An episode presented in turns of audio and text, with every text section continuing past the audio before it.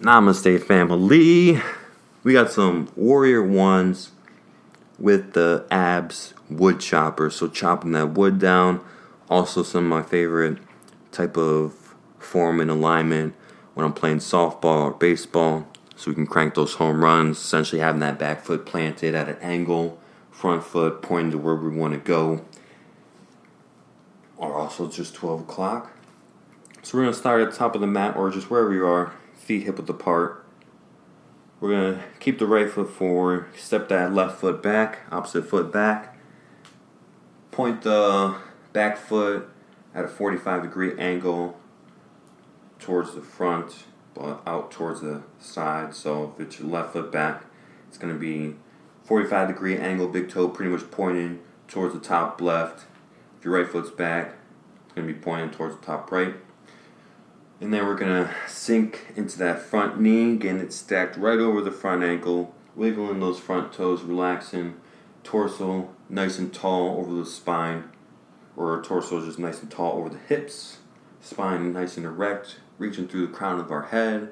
Arms are gonna relax around the side of the body, and then we could bring both of our arms on the inside of that front leg, both dumbbells in hand, and then we're gonna extend our arms fully, draw them up towards the outside, far up and back. And then we're going to exhale, bring our dumbbells towards that front knee.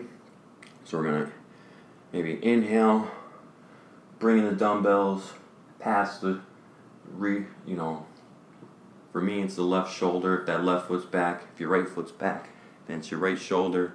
So bring it nice and tall, high, pretty much head height or a little bit higher, whatever your arms can get.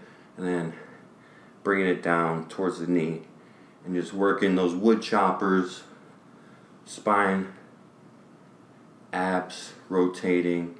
So shoulders are going to be squared, hips are going to be squared forward, and then we're going to open them up, almost like a warrior two, but keeping that foot planted. Pretty much, I mean, you can just keep the the hips 12 o'clock, and then just focus on that twist motion, working with your breath, one at a time, going slow and controlled.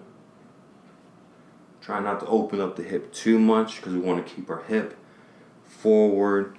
So we've got that solid base. So think from the base down, you're a warrior one, and then the obliques are working to get that abdominal twist and then the arms, shoulders are extended, and then driving those dumbbells forward towards that front knee to give you all that extension, just like you were driving the baseball out the home run.